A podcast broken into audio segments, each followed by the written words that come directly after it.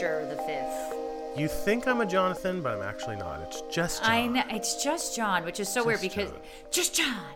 Um, Yeah, I usually exactly. Mm-hmm. call you Johnny, and then I was like, it feels weird saying Jonathan because that doesn't feel right.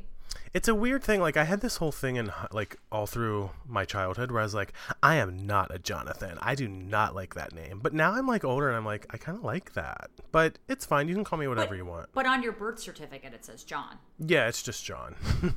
It's funny because my friend Alex, his his fiance is named Kim, Hmm. and but it's it was never Kimberly. It's just Kim, oh. which is kind of cool. And but I'm sure she like I I mean I guess once you introduce someone as your nickname, like unless it's me who would like use Yeah. Jonathan, like no one's ever gonna say Jonathan over John. Why no, would you? definitely not. Right. Why would you? My my best friend, his name is Johnny. He goes by Johnny. His real name is John, but he's like 35, and everyone calls him Johnny. So it's fine. You've met him once or twice. Yes, I have, and you, I, you're my Johnny boy. But Yeah, you that's know, fine. Today, you know, we're kind of coming off uh, a little bit of imbibement from our Patreon Oh my God, live yeah. stream last night, which was great, and uh, We you know, celebrated your B day. we did, and we're releasing this episode obviously on Sunday. but if you are on our Patreon, you will see the amazing video of the birthday gift that John got me and my reaction. So it's Yeah. definitely worth going over to our Patreon to support just for that video alone. But uh, we're Yeah, going to get into sure. that in in our May after show for NMR. But uh, That's right. Just letting you all know that, uh, That there's it's certainly there. That it's there, and there's certainly some perks um, in Patreon, absolutely. But John, we kind of have a lot to get through today because we're getting through Yeah. a documentary. So, what are you drinking? And let's get right into it. Well, I if you guys were watching my or our Patreon stream the other night, I bought vodka to because Daryn, your drink is vodka soda, but Correct. I didn't go for the soda part and. In a, I did, but not in the same way I had vodka and ginger ale, which, by the way, was really good.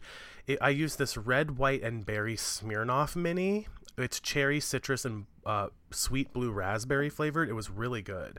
But when I was searching for the minis, Daryn, because I'm not a big vodka person, so I didn't want to buy a whole thing of vodka for one drink, you know, that Yeah, we were having. that's fair. Yeah. Yeah. So I looked at the minis and I was like, oh my God, they have a Bailey's mini. I forgot about that. So I had to buy my Bailey's mini, and that's what I'm drinking on today's show. So I have some minis here. I'm going to be imbibing those. Okay, so minis is in plural, not one mini, because I feel like this is a, this is going to be a Well- lin- longish episode. So you yeah, get maybe. We'll Uh, see what happens. Yeah. What are you drinking? Well, because it's been my coming off of a birthday weekend, as you can imagine, I uh, I drank a little bit more than I'm used to. So I'm going I'm going a little sober today. I'm gonna have a diet coke for you right there with that uh, that thing. But you know, today um, we are covering. I was the one to actually encourage this. We got a couple listeners uh, who DM'd me about it, but honestly, it was just because it was on the top 10 of Netflix and I didn't want to Mm-hmm. like miss the train on it. And I kind of have some thoughts after this, but we are we are uncovering Sons Sons of Sam today, which is a, a Netflix documentary that just released, I want to say, a few weeks ago uh, of Yeah. sorts. And it essentially. I, because it was Sons and not Son, it obviously Yeah. covers David Berkowitz, but it's uncovering this theory that he didn't act alone. And so we're going to go through it like we did uh, in our last epi- uh, our last like uh, doc covering of TV Gacy doc, and yeah. everything.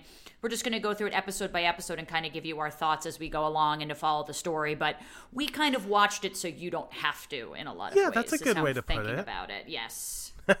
Well, I'll kick off the the top of the show here, but I just want to mention too, Daryn, something funny happened in our Patreon live stream because we we told everyone in our live stream what we were doing this week. That's another perk, by the way. You get to know what we're doing ahead of time.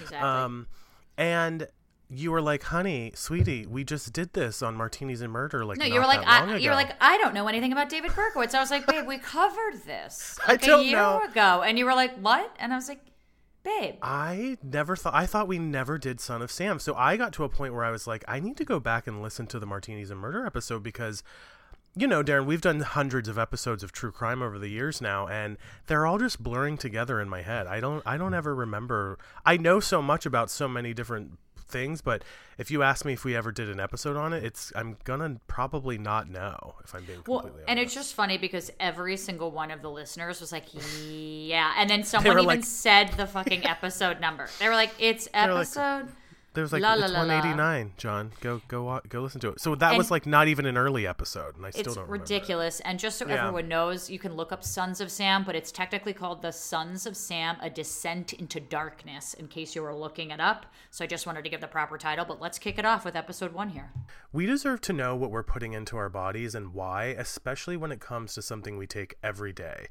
Ritual's clean, vegan friendly multivitamin is formulated with high quality nutrients in bioavailable forms your body can actually use. I've been using Ritual for a couple of weeks now and I really, really like them. These multivitamins are tailor made for me and my lifestyle. What more can you even ask for when it comes to a multivitamin? A multivitamin should contain key nutrients and forms your body can actually use to help fill gaps in the diet. No shady extras. So, Ritual's delay released capsule design delivers high quality nutrients, including vitamin D3, in just two daily pills. Instead of your body getting rid of all the good stuff, Ritual actually stays and works. And don't worry, you can take a break from the orders as well. Your multivitamins are delivered to your door every month with free shipping always. You can start, snooze, or cancel your subscription anytime. And if you don't love Ritual within your first month, they'll refund your first order. Key nutrients without the BS. Ritual is offering our listeners a 10% off during your first three months. Visit ritual.com slash shaken to start your ritual today. We opened the show, the series rather, with a man named Maury Terry, who was an investigative reporter. He was very successful. Um, he worked specifically for IBM. He was writing a lot of like computer, uh, techie type of uh, articles back in the day as a journalist, and this was probably right around the time in the 70s when personal computers weren't quite a thing yet, but um, you know, even though that was his industry, the Son of Sam kind story kind of really took over his career, and we Yeah. he's sort of the narrator throughout this entire series, although. The nar- it's his own words, I believe, Daryn, but um, it's a voiceover Paul- actor. Yeah, Paul Giamatti actually is the uh, is playing Maury Oh. Terry in it, but they are his words, I think, exactly. Just because he was such a writer and a reporter, I'm sure he wrote all this stuff down. I don't Yeah. think they're taking any creative licensing away from that. But uh, yeah, it's not his actual voice, obviously. I did not realize it was Paul Giamatti. That makes Mm-hmm. it even more interesting. So, you know, we're all set up in 1976. New York City is essentially a shithole at this time. Yeah. It's dirty, it's there's tons of crime, rats everywhere. Um, then it's nicknamed Fear City. I mean, the New York City that Daryn, you and I grew up in, if that's what you want to say, or live in even, um, is not the same city that it was back in the 70s. I mean, no, no, it was complete. Yeah. I mean. 30 well i guess now it's 50 years ago um, i don't know why i always think it's 2000 but in the I know. 70s i mean I do that. you know too. i always think it it's like it's like oh the 90s were 10 years Yeah, ago um right. it, in the 70s new york city was just it, tons of crime graffiti Yeah. everywhere in the subways i mean now new york city i've said this before although uh, this past year kind of skewed it a little bit but overall it's the safest big city in the world uh, you know graffiti Mm-hmm. and, and rats and stuff still exist but it's a very clean city in comparison to a lot of others and the subways are like way safer and just so much better than it used to be so Yeah, totally. Well, we we start on July 29th, 1976. Here we go. These every I didn't even realize this was in the 70s before we started. It's like god, the 70s were just so brutal in the United States in terms of murder. But it was Um, also such a time that I want to go back to. Like, not to live in here, but like music and the culture. for it just sure. felt like, you know, it was like this reawakening. It felt very cool. Yeah, well, on July 29th, in, uh, 1976, the first murder victim of the Son of Sam is Donna Lauria. She's killed in her car. She was only 18 years old. Um, three months later, in October, Carl Denaro is shot in the head in his car with the girl Rosemary Keenan. Right. January 30th, 30th 1977, another victim, Christine Freund, is found dead in a car. Now, the weapon that was being used in these murders was a 44 millimeter caliber rifle. I'm sorry, revolver. Yeah. And that's what gave the initial nickname for this series of events, these series of murders, the 44 caliber caliber killer. Right. And Daryn, I could be wrong. I mean, maybe we covered this in Martinis and Murder, and I don't know. But I had never, I don't recall ever hearing the four, about the 44 caliber killer, or maybe I didn't realize it was the same person, so to speak. I mean, Did we you know that? definitely covered Okay, that. all right. Um, uh, you know, listen, listen. We drink a lot on this show. It's hard to remember, but no, we do cover a lot of cases, and it's obviously it's also hard to know like what you cover versus what you I hear. know. But 44 caliber killer, you don't hear a lot about too many 44 calibers. The bullet shell is Right. huge. Um, it's just a very big kind of heavy gun, if you will. Yeah, and the other thing too is like we maybe should talk a little bit about, you know, nicknames for serial killers weren't really a big thing at that point. Um, you know, it, it made it seem very cinematic, in my opinion, or Yeah. theatrical to give a serial killer a big name, um, you know, for the press, essentially.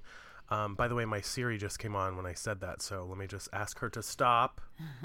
It also, Okay, it, I think it also instills. I mean, it's having this moniker. I think it also instills Yeah. Mm. a lot more fear in people. I mean, usually you only give that moniker to serial killers, so you kind of know it's like this pattern, and I Yeah. think that definitely um, would kind of freak people out in a lot of ways once the Well, media gets wind of it.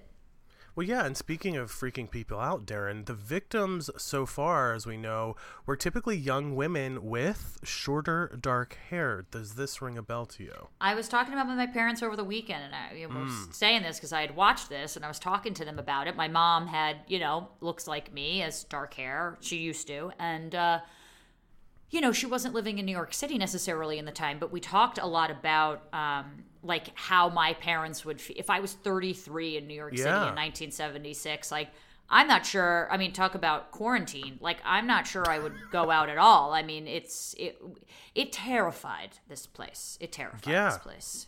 Yeah, so much so that women were even um, like pinning up their hair, um, dyeing their hair so that they weren't seen as sort of this stereotypical girl that or woman that was being targeted. Maury Terry, the journalist we were talking about, had an impeccable memory. He knew all of the sports stats of his favorite teams, so he was one of those journalists that you know was able to remember a lot of stuff. He kind of sounds perfect in a way for true crime sleuthing if he can remember such things. You know. Yeah, and, and in the doc, they're just dropping little hints about who Maury Terry is while also setting the scene of what's going Yeah. on. So, like, we're kind of setting the scene of what's happening with Son of Sam, but Maury Terry is like, you know, he's just Yeah. haunted by this as well, kind of thing. Yeah, good point. So on April 17th, 1977, uh, the killer strikes again. This time it's 18 year old Valentina Suriani and her 20 year old boyfriend, Alexander Esau. I hope I'm saying that right. That's right. They were shot in their car at 3 o'clock in the morning. So this isn't like. I don't know. I guess I'm not. I don't want to victim blame by any means, but also no. I'm just trying to think like me being out in a car at 3 a.m. in 1970s New York.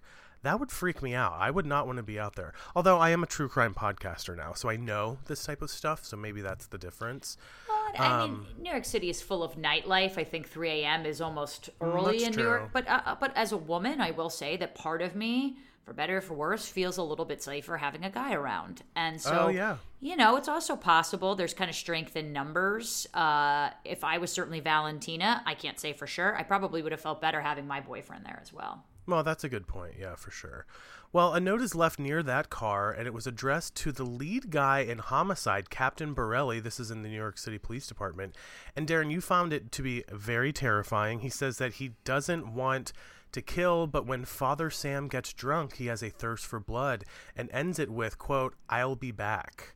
That's Um, right. tell us what you thought about this, because you, you specifically didn't like this part of it. well, I just don't. I mean, like anyone, anytime anyone talks about like in the third person is a little scary. Obviously, Right. like I'll be back is not. You know, that just looms the threat even further. And Right. you know, it's sort of starting to show a little bit here. Now we're gonna kind of get into the weeds a little bit, but like mm-hmm. he's not an. You know, he's a.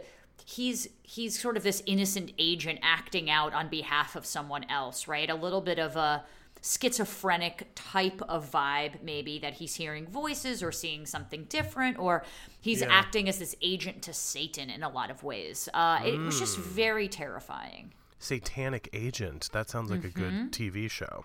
Yes, it or, does. or a movie. Well, he also described himself as a chubby behemoth, which in some ways, Daryn shows a sense of self awareness. You know, I like, thought so. yeah. Well, Harvey Schlossberg, Sl- Schlossberg, excuse me, a psychologist for the NYPD, said that the son of Sam clearly has quote sexual inadequacies at this point. Yeah. Um, so they're able to sort of, you know, pro- forensically profile this person, whoever it may be, and um, you know they're able to get all the way down to the sexual inadequacies based on the information that they have of him. Yeah, based on the letter, based on the victims, are a mm-hmm. lot of women. I mean, that I'm not saying that that's 100%, but that tends to lean that way. And Jimmy Breslin, who was a reporter for the Daily News at the time, he writes this article telling Son of Sam to basically stop it. You know, leave it alone. Stop stop terrorizing the world, essentially. And then Son of Sam writes back to Breslin immediately, and Breslin publishes this in the Daily News. Imagine the newspaper sales at this time because, you know, they had the New York Post, they had the Daily News, but everyone was competing for different headlines here. And if you're going to publish a letter from Son of Sam, I mean, like, this is the way people are getting their news, you know? Yeah, totally. so the seventh attack happens again in a car in Bayside, Queens, with just further makes the city even more scared. And people don't want to go out. Now they're hitting other boroughs. And July 22nd, 1977, hmm. just one week before the anniversary of the first shooting, everyone was hyper aware. And they basically thought that, you know, Son of Sam was going to attack again on the year anniversary. It kind of makes sense. You know, we're a week out now. yeah, yeah. So July 29th, year anniversary comes around. Every NYPD cop is on the is on the force in the field that day. I mean, they Yeah. were hyper vigilant, but it kind of came and went and nothing happened. So it was a lot of hype for nothing. Yeah, and you know, it, it kind of begs the point of like, you know, this person is clearly somewhat methodical. They're leaving notes. They have all kinds of details of what they can about this person. Um, you know, I just found it interesting that they were like, okay, here comes the anniversary. Let's make sure everybody's on on call and on duty, and making sure we're policing every single little corner. But then nothing happened, you know. So it's kind of like if you're the police at that point, you're like, I don't know. I'm just wondering what they're thinking, you know. Yeah, or you know, this is They're thankful. They're, they're probably annoyed, you know, because Yeah. it, it's just chaos is essentially what Son of Sam is causing. And July thirty first, nineteen seventy seven, one year and two days since the first victim was killed, Son of Sam's kills Stacy Moskowitz and Robert Violante. And you have to remember this murder because this is going to come back. Uh, these two murders are definitely going to come back. So Robert Violante is essentially blinded by this guy, but Stacy Moskowitz is killed in this brutal way. Both were in their car in the Brooklyn section of New York, and yeah, in the Brooklyn section of New York, and to some extent. It's kind of a relief that it's found to be a victim of Son of Sam and not another copycat killer Yeah. or rageful killer. Sometimes knowing is is is a positive thing, but Yeah. you know, I'm not saying it's a good thing that this happened, but maybe that we have a source for it. Now, August 9th, 1977, just a few days after the killing, one of the police is asked to check the summons issues from that evening.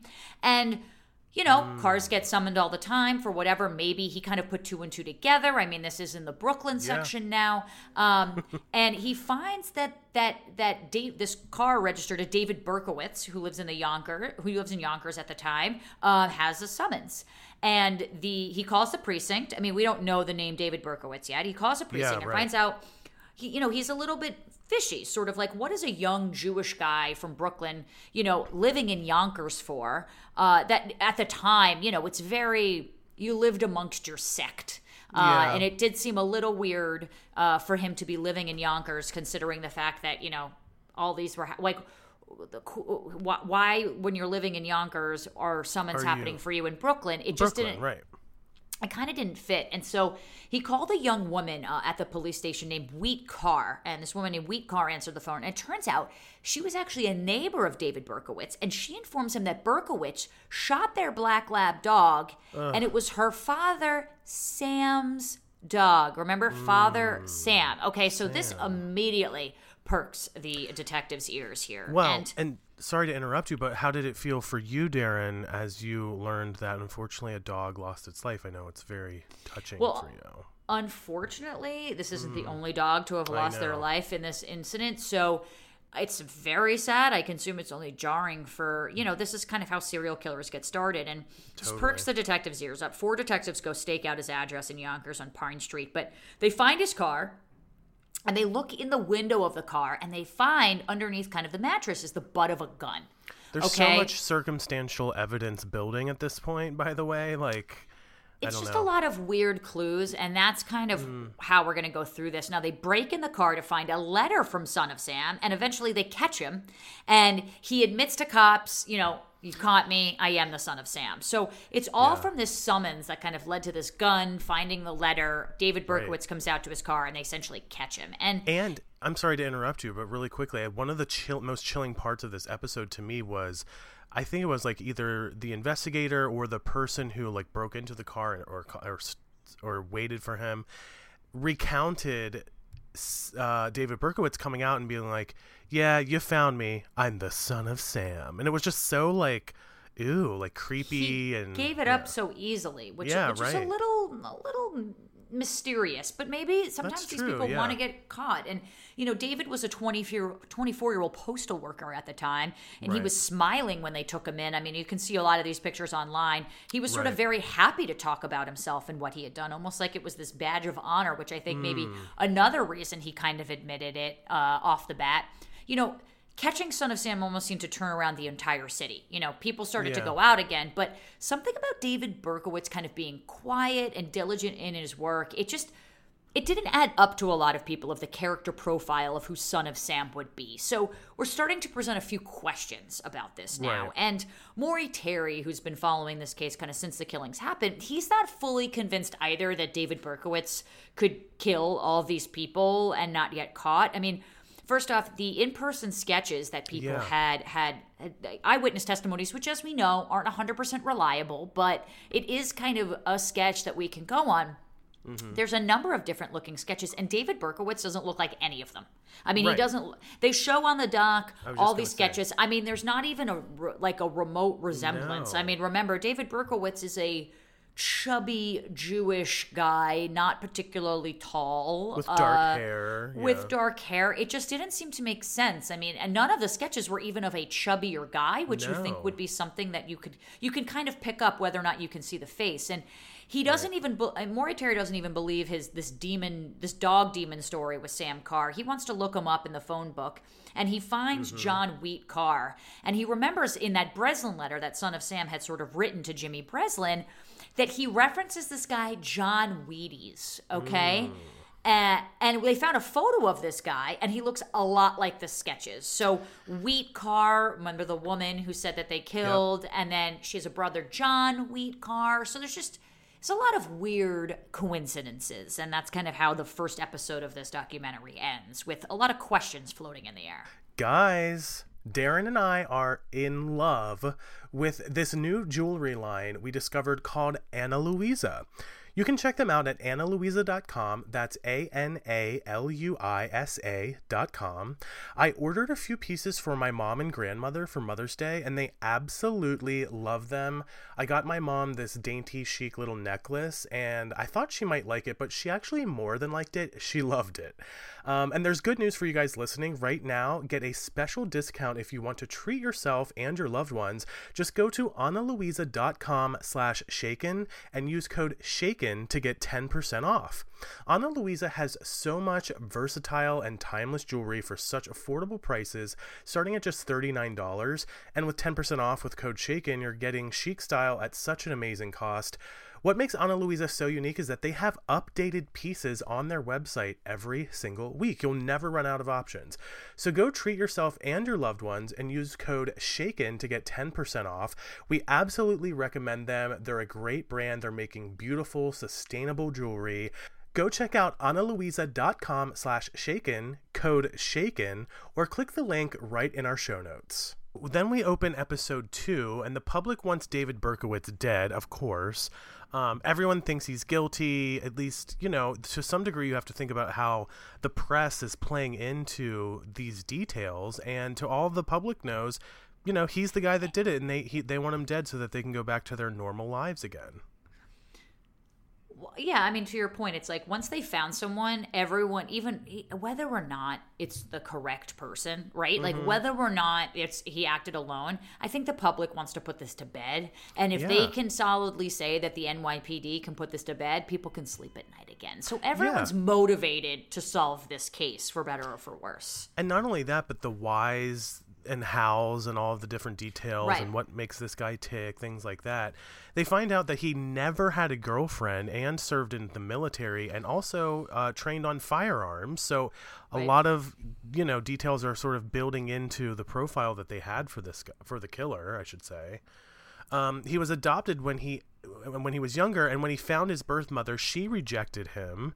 Um, again, these are similar sort of circumstances to other serial killers that came later after him. By the way, um, at least in the United States, Berkowitz told people that a dog, Sam, told him to do all of this, and that Sam is a six thousand year old being, and he talks to him through the dog. Now, let me just stop right here.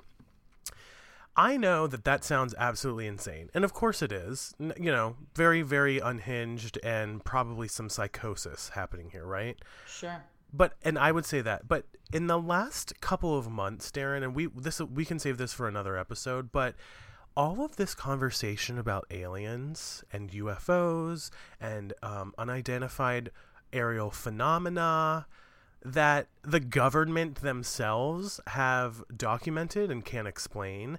I will be honest with you, just as somebody who is interested in this kind of paranormal type of stuff, if that's even what you what you want to call it, it has me thinking about all kinds of things, including, you know, how are they, if they are these quote unquote aliens or whatever is is responsible for these crafts, are they communicating with people? you know, like, Right. are they in some telekinetic way because they're an advanced species able to do something like we that? We don't know that they're advanced, though. By the way, That's like- true, yeah. that's what people assume, and I'm like, why are we assuming that? We don't know anything. We don't even know if it's a we species. We don't know. Yeah, we. Know. We know, nothing. absolutely nothing. Uh, exactly, and that's what kind of makes me spiral, you know, into my little rabbit Well, hole. and I think that's why I was saying that that Breslin letter with the son of Sam. I mean, he's kind of talking about this like exterior agent through this dog. You know, it's like it's just very unhinged and it's very Yeah, totally. uncontrollable. So it's a little scary in that way. Yeah, it is scary. Exactly. And so is all that, you know, aerial phenomena stuff, but we will save that for another episode. I'm just saying, if we find out that aliens were speaking to him one day, I'm going on record with saying it's a possibility. Okay? Yeah, you, you had the Golden right. State Killer right, so there you go. there you go. So Marty Yeah. Terry definitely thought that there was more to the story. John Carr does look a lot like the composite sketches. Now, John Carr's father, Sam, was apparently very abusive to the children, and all of this is leading back to these weird letters that Son of Sam had written to the police. They go back to the Stacy Moskowitz killing, and the witnesses who saw her and Violante get shot doesn't really describe. They don't really describe Berkowitz, but also that scenario took play a mere four seconds after a local neighbor, Cecilia, claims that she saw Berkowitz walking to his car and removing the ticket. And we see actual news footage in this documentary, so credit to the documentary, um, of Cecilia being like, guys, like, this doesn't add up. I know we all want to kind of, I'm paraphrasing here, by the way. Um, yeah. Point to this guy, but she was like, I saw him. I, I walked feet away from him. It just doesn't add up. Well, Jim Midiger, NY, an NYPD uh, detective, excuse me, befriended Berkowitz when he was in prison, and Berkowitz mentions being there. Be, uh, sorry, excuse me, that there being other Sams out there. Right. Um, so this is the kind of the first indication that maybe David Berkowitz wasn't acting alone. Again, remember he did confess in some way or another, um, but he's not saying he's the only one that did it, which is And let's just say, and I think this goes without saying, but just going to say it here, like we don't really know how trustworthy Berkowitz is as a, as a person. yeah. I mean, him saying other Sams out there could just be to further terrorize. So For sure. it's possible we're all reading into this in a way that is just David Berkowitz kind of getting Yeah. one up on us again. You know?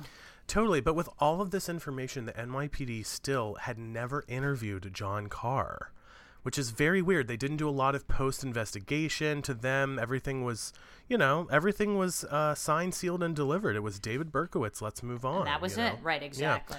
Well, Maury notices there's a lot of occult references within the Son of Sam letter, and even the Son of Sam's signature was something used in the dark arts, and it seemed to relate to both Carr and Berkowitz. And Daryn, dark arts sounds exciting to me because of Harry Potter. There is the Defense Against the Dark Arts class at Hogwarts, which I think you and I would definitely be in.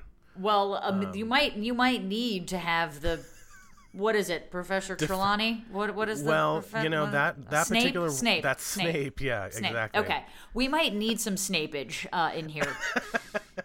so essentially, you know, the path between so and they have they start to they want to know about this, and essentially the path Right. between John Carr's home and David Berkowitz's home uh, was along this place that people called the gutters. Okay, it was sort of this aqueduct. It was in this park. It was in this aqueduct where a lot of occult meetings happen. You know, they went underground and they saw a lot of the Right. upside down crosses and the um, circle with the stars in it. You know, like Fucking just a lot. creepy, by the way. Yeah, and so New York Post runs a picture of Da- David Berkowitz lying asleep in his prison cell.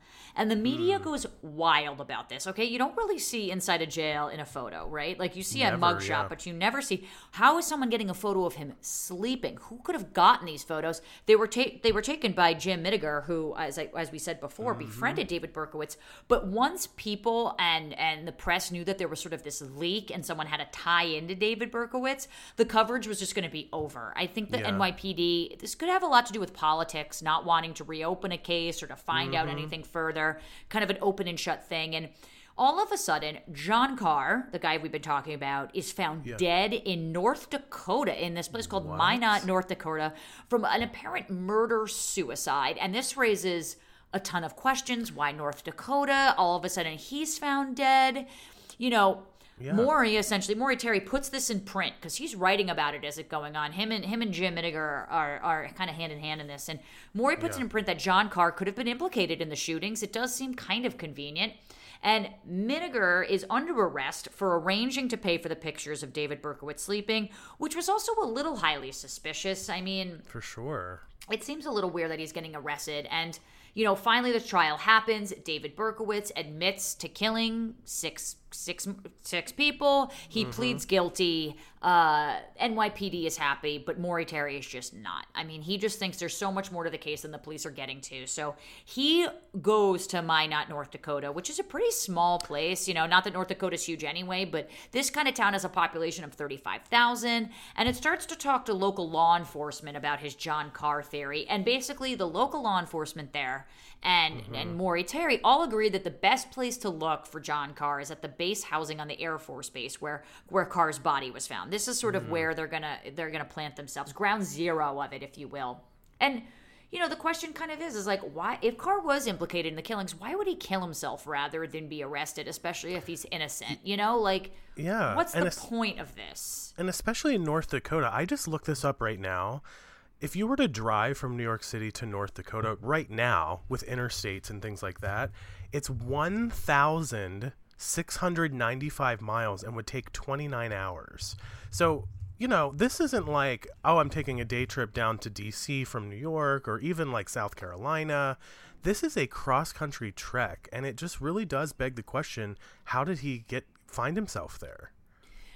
Yeah, and like, and why is he just dead there? I mean, we're going Right. from Yonkers. It just doesn't make sense. So, friends of John Carr told Maury that that Carr used to write the Son of Sam symbol that we saw in the letters in telephone books all over the place four months before it was even published in papers. in in Minot, right? This wasn't just like New York City. This was, I think, in North Dakota. He was In doing this. in Minot, but he's but these are friends of his basically like Right. yeah he's writing this really weird symbol and it doesn't make any sense. So it's not like he's copying it from the press because no one had come out Had with this yet. it. Right, so right. so it turns out uh, through friends that.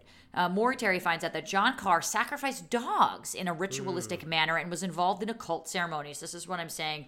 Uh, you know, not just um, the first. he wasn't dog. the only dog and and these dogs happen to be german shepherds which is kind Right. of uh, an important thing but again sacrificing animals in this in this cult ceremony now maury ret- returns to new york city and finds out that michael carr who's john's brother was driving along the west side highway, highway and was killed in a car accident Okay, so another car brother gets killed, but appears that someone sort of ran him off the road, which is just highly sus, as John Highly Thrasher would sus. highly sus. And Michael was also another suspect implicated in these murders, according to Maury Terry. In his mind, people always thought that the brothers were involved just due to their father being abusive and the dog Sure. killings and stuff.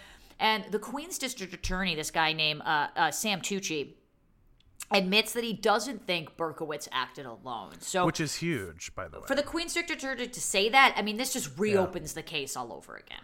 Yeah, totally. And you know, Daryn, I used to live near the uh, West Side Highway, so it's just weird because as you get older and as we get into a lot of New York City crimes, it's like all these places that were like, you know, just little things I would walk through in my daily life or drive on in my daily life are actually like big parts of a lot of history. It's kind of Oh, weird. yeah.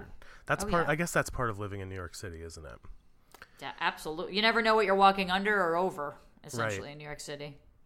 So by episode, so that was episode two. By episode three, we're learning even more details. It's called the Ultimate Evil.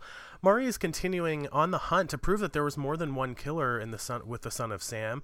The DA Sam Tucci reopened the case, which is humongous. Again, this is basically going against the NYPD, who Yeah. think everything is like locked and loaded, and they don't want to go back to it again something we hear about all the time with police departments they don't want to be proven wrong in any way shape or form so they would And not- rather And Yeah. not only that, this is giving Maury, in his mind, even way more ammo Yeah. to keep digging into this case, for better or for worse. So Right. Maury is just obsessive about this, if you if you totally will. But then the NYPD is like there's no reason to do this no need to reopen we already got the guy like we just said um, detectives start searching into the Carr family and it turns out that Michael Carr was heavily involved in Scientology as was John, they discovered. And then, as investigators dig deeper, they find a group of, eh, sorry, in the occult that can trace its roots to Scientology, and they called themselves the Process Church of the Final Judgment.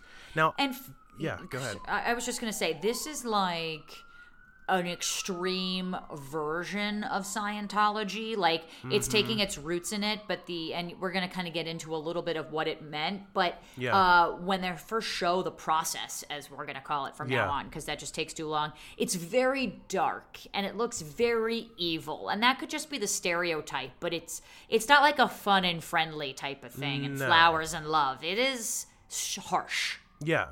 Well, the process was founded by Robert and Marianne de, Gr- de Grimston, and they met at the Church of Scientology. They started the church and moved to Mexico to become more at one with nature, but a hurricane hit and they were basically stranded for three days. De Grimston had visions during this time and, quote, an intense hunger for extremes. It was basically all about chaos and destruction, wanting to bring the end of, bringing on the end of the world. Exactly. So, so like Daryn was saying, this isn't like flowers and and Zen, you know. Well, and if you remember, like in Charlie Manson, how it's essentially like he wanted Mm-hmm. to start a race war, and he thought like the race war was gonna like end the world, and then like his people would like rise above, and it's kind of like that, where it's like these people, Yeah. it's like those doomsdayers that feel like the world's coming to an end, and if Right. they follow their strict place, like that's the only way you'll be saved, you know.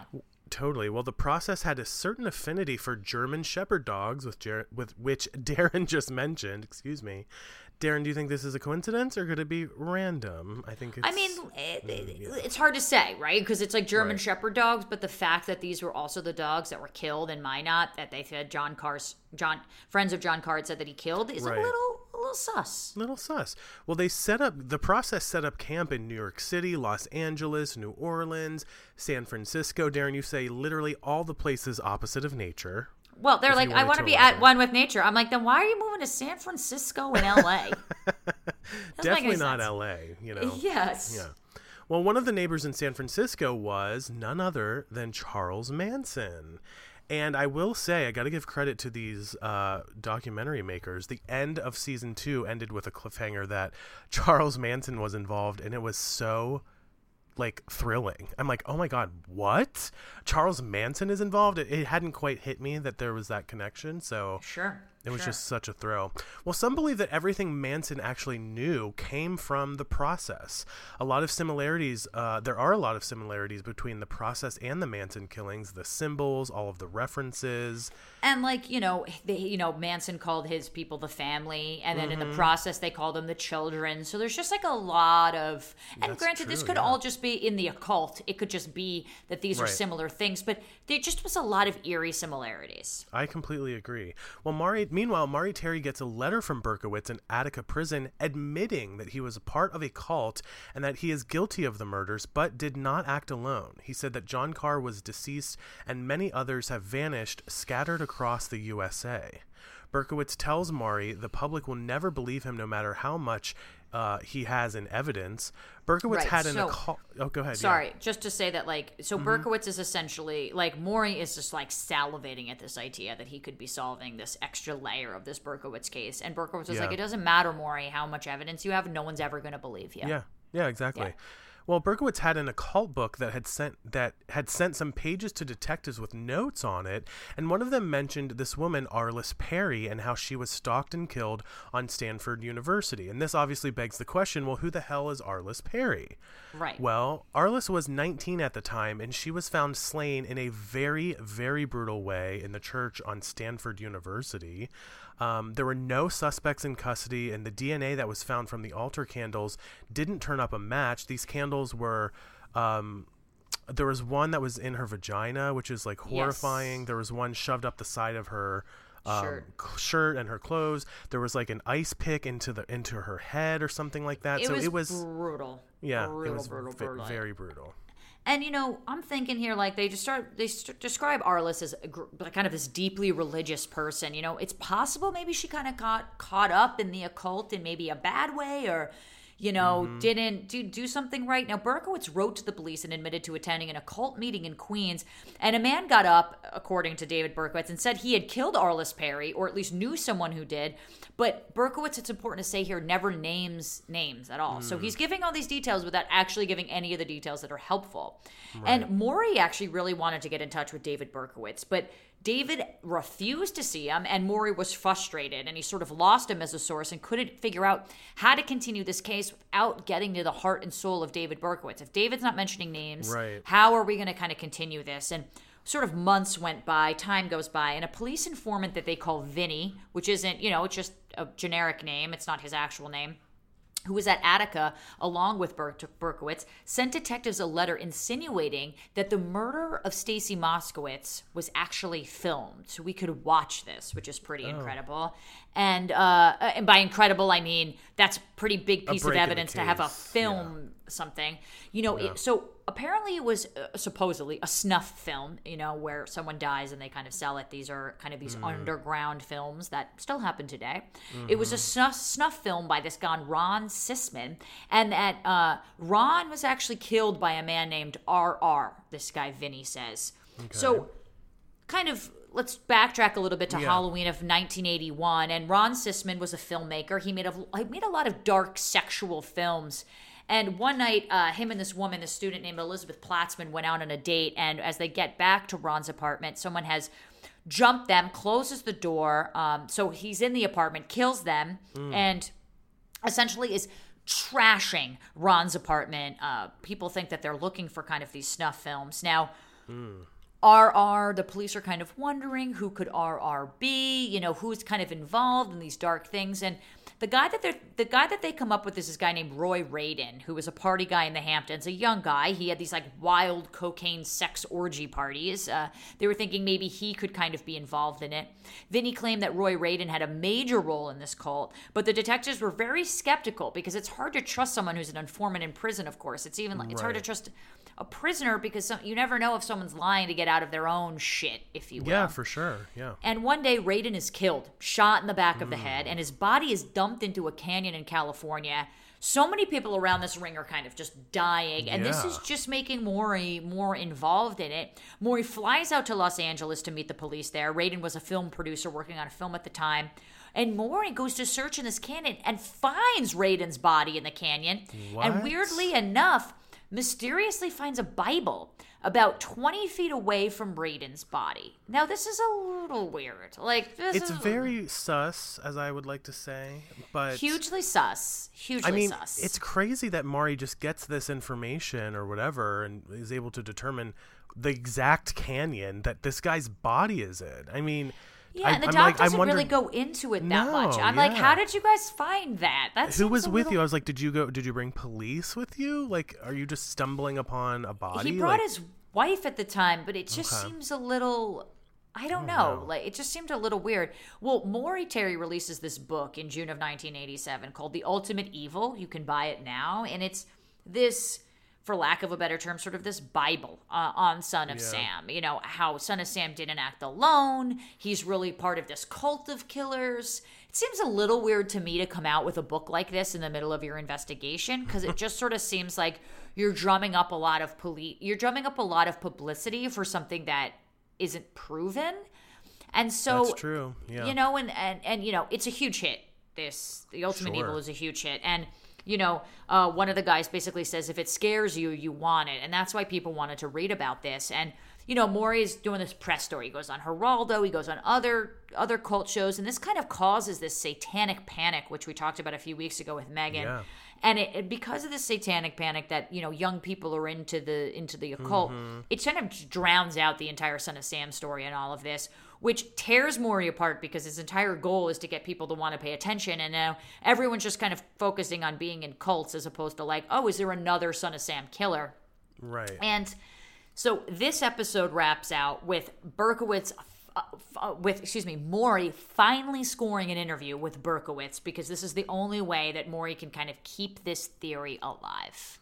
Yeah, and it's interesting because you know, I was thinking about what you were just saying about the book part. Like maybe he feels like cuz another part of this whole thing was like it was hard for him to get published or get people to believe in his story and blah blah blah. Maybe he just published this because he knew it was the only way to get that information out. I don't know. You know, there wasn't the internet, there wasn't Snapchat, there wasn't Instagram. You can't post your thoughts on Facebook. You know, maybe there's something there. I don't know. But Yeah. that was the end of episode three. We open at, uh, sorry, we open on episode four at the Sullivan Correctional Facility on September 23rd, 1993. And Daryn, what did you think when David Berkowitz finally sat down? So you know, he sits down with Maury, and they're like, you know, it's like, oh, waiting for him to come down the hall, and they're really setting it up. He sits down. Now, granted, I understand it had been 20 years later, uh, Yeah. roughly, since he had been caught, but like, I can't recognize him at all. He kind of looks like Richard Dreyfuss to me. Mmm, that's Like, interesting. uh, yeah. like Richard Dreyfuss would not maybe be a good Son of Sam player. Like, Yeah. it he like I had to really because before you know you see the classic pictures of him getting Yeah, caught, you see the classic picture of him smiling. Obviously, he's older, and I know that, but like he doesn't look anything like I guess I thought he Yeah. was gonna look like. It's you it makes me wonder like what jail and like knowing what your problems had been your whole life like how that manifests itself into your physical form Yeah, and I, I, and I'm sure you lose weight, and I'm sure it's Um, stressful, and you know. Yeah, totally. Well, as you mentioned, he was polite, well spoken, and almost at peace in his words, but he described growing up tortured and something always pulling him into the darkness, which is another, I feel like, detail that we've heard so many different times in all the different episodes of murder related things we've heard. Um, Absolutely.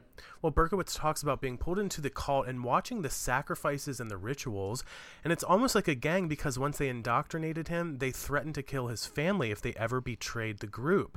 And I took a second when I was watching this part of the documentary, which, by the way, you can watch on Netflix if you're just figuring out this part of the episode. But I took a second and I thought, wow, you know, especially with John Carr, who you know, basically that's what they told him that he had to kill himself or they were going to kill everybody else in his family. And I thought, how could I, you know, how could I handle that information myself?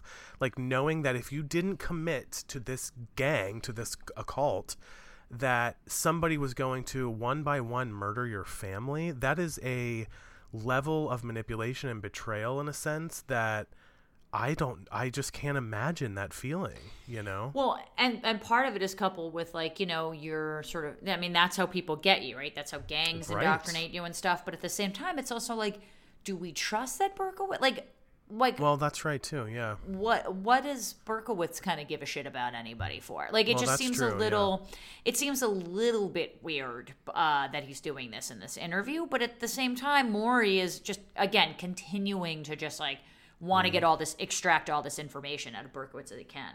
Yeah. Do you feel like Maury was sort of leading him in this interview? It I did get that sense. I mean, it's hard to say because like Maury had never had any of his theories kind of pan out. Right. And I don't know. I you know, know, I think. I, I think I think he wanted to I think he wanted Berkowitz to say everything and I think that Berkowitz knew that Maury was so involved in it, so kind of knew how to play on that. That doesn't mean it wasn't Mm-hmm. true. It just did seem like maybe because David was kind of, you know, just confirming everything that Maury said, it did seem it did seem a little bit suggestive to me and maybe Maury was leading him a little bit for this. Well, it also makes me wonder, like, if you're David Berkowitz, what do you think is going to happen as a result of this interview? Like, Right. does he think, like, if he's able to confirm all this stuff and make somebody happy, that he'll get, like, a reduced sentence or not a reduced sentence, but, like, you know, less time in jail now, or maybe there's some kind of advantage in jail?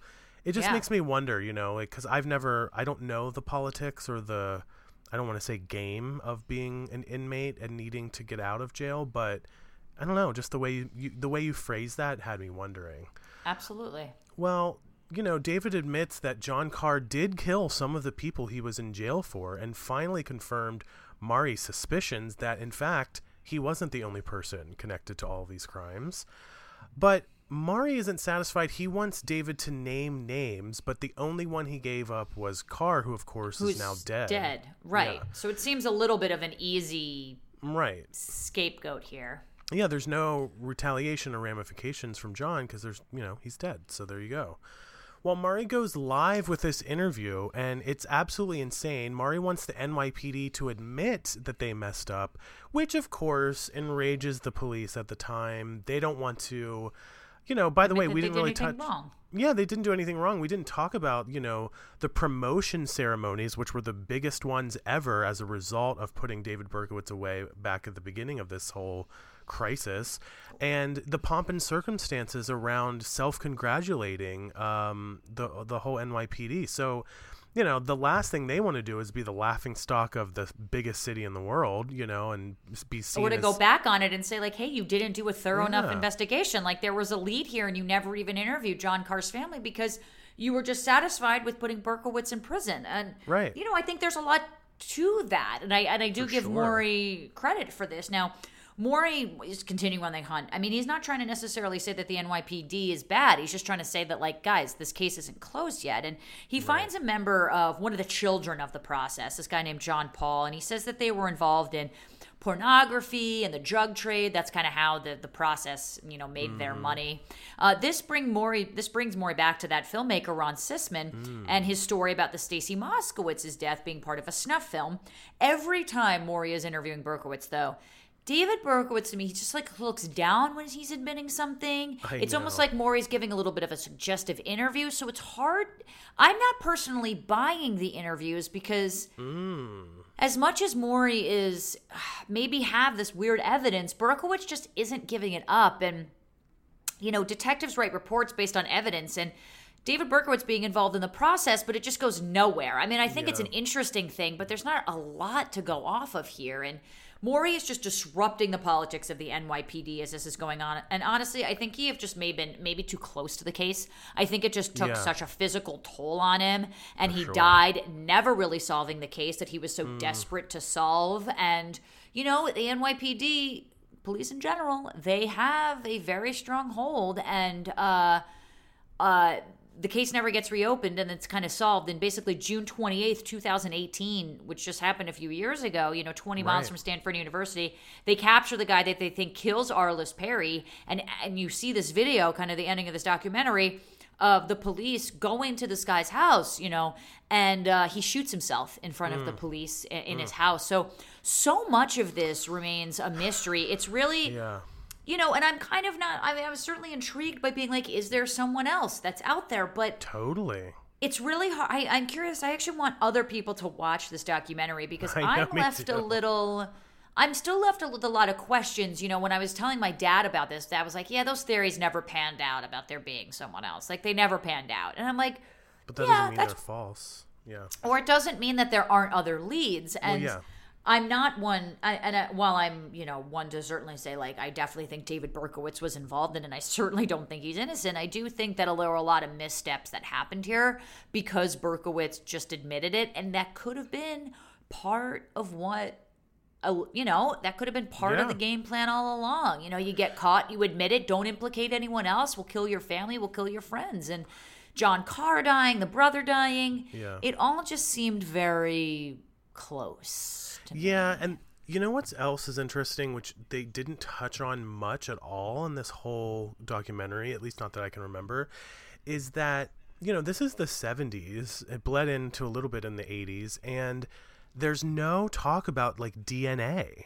You know all these all these um, locations and cars and obviously bodies and even you know you have one of this these guys has has um admitted to things and years later there's n- even now i'm you know i'm talking about more recently as as recently as 2018 maybe the arliss perry uh suspect was matched with dna somehow and they were able to track him down. I mean how else can they do that you know all these years later? But it just makes me wonder like was there any dna i remember we talked a little bit about arliss actually um the dna was collected in some capacity there although the documentary doesn't go into extreme detail but it's like so many i think about the golden state killer and all these other um serial killers that are Yeah. caught you know decades later thanks to dna and it wasn't really mentioned this time so i don't know it makes me want to it makes me wanna do my own dna you know I'm s- I'm left with a few more questions. I guess I'm not really definitely perks my ears up uh, sure. to know that maybe uh, maybe David didn't act alone in it, um, which is a little Mm-hmm. terrifying. But that like we're probably just never gonna know. I mean, if Yeah. Maury Terry can't kind of bring this case, I don't think anyone else can really. Uh, without any solidified evidence, and that was also kind of a theme too. They were saying like Maury brought all this stuff, but it never really went anywhere. You know, when you need evidence to kind of go somewhere, and some otherwise it's just Yeah. circumstantial. And so, I don't really know who to believe. And it's certainly an interesting uh, thought, though, uh, about this case. So I, I recommend watching this doc to kind of Oh, yeah. formulate your own opinion on it.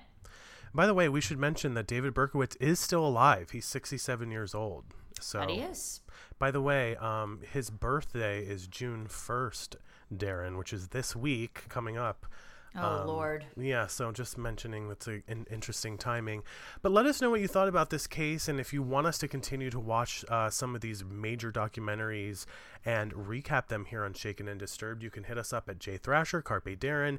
Hit us up in our Facebook group, or if you're a Patreon listener, there is a special Patreon post in our feed where you can go and comment what cases you would like us to listen to. Um, but let's end on a on a more positive note, Daryn. Please. You know? Let's, Let's do, do, it. that. So we'll do some listener shout outs. I wanted to say shout out to everyone who joined our Patreon live stream last week. We got Yes. to celebrate Daryn's B Day. And Daryn, you got your birthday gift the day after, and the unveiling is on Patreon. You've probably posted it to social media at this point, I'm guessing. Um, but a quick teaser, because you did mention it at the top of the show, but can you give us like a quick, like one sentence reaction? Um, just absolutely floored at how well John Thrasher knows me. I'm not gonna post it on social media until people have seen it on the Patreon. so you're fair. gonna have to wait. I will keep it Okay. um, coveted there, but uh, Yeah, but yeah, good. it was it was a good it was a great gift. I gotta Good. say. No more making fun of John for not getting me anything. Thank you. And by the way, I should mention your part two of your gift, which was really part one. I ordered it months ago, is coming to your apartment in the next couple weeks. So be on the lookout, Daryn. The best part is, is I'm not gonna tell Nadine what it is, and I'm Yeah. gonna have her just come to the Yeah. apartment in like in like a month, and she's And just be like, it. "What the fuck is this?" is this? And Yeah. I'll have to film that reaction as Oh, well. please So- do. That would be amazing. Of amazing. course. Yes. Of course. Yes. Um, we have one other shout out here as well, by the way. Yes. So uh, shout out to Jade who was on our Patreon live stream Ugh. but had to leave early because her son injured himself on a Ugh. trampoline. Those things can be dangerous. We hope I he feels better soon, Jade. Obviously, hit us up. Let us know uh, Yeah. th- that they're okay. Uh, we want to make sure that he's he's doing well. Yeah, I, I saw that Jade mentioned something in our Facebook group, and she was like, and he broke his wrist in school a few months ago. I'm like, get this boy off of the trampoline, and, you know, let's find him something else to do, is what I wanted to say. I- yeah, I mean, I just love that we're just getting drunk and uh, ha- having a good time and you know these people are still parents in the background That's so true. you know i mean the fact that they care about their kids more than us You is know. absurd Exactly. but uh, no we hope that your your son is okay jade and thank you so much for joining um, even the small thing and thank you to all for the amazing birthday wishes on the Yes, facebook Daryn, group and my birthday. dms it was so so fun and i really appreciate it and you're gonna have to check out our patreon to see what john thrasher bought me It's worth the subscription, I promise. No matter what tier you you join. Oh, yes, it is. Uh, but for all of you guys out there, we will see you next week. Thank you for listening. Yes. See you guys. Bye. Bye.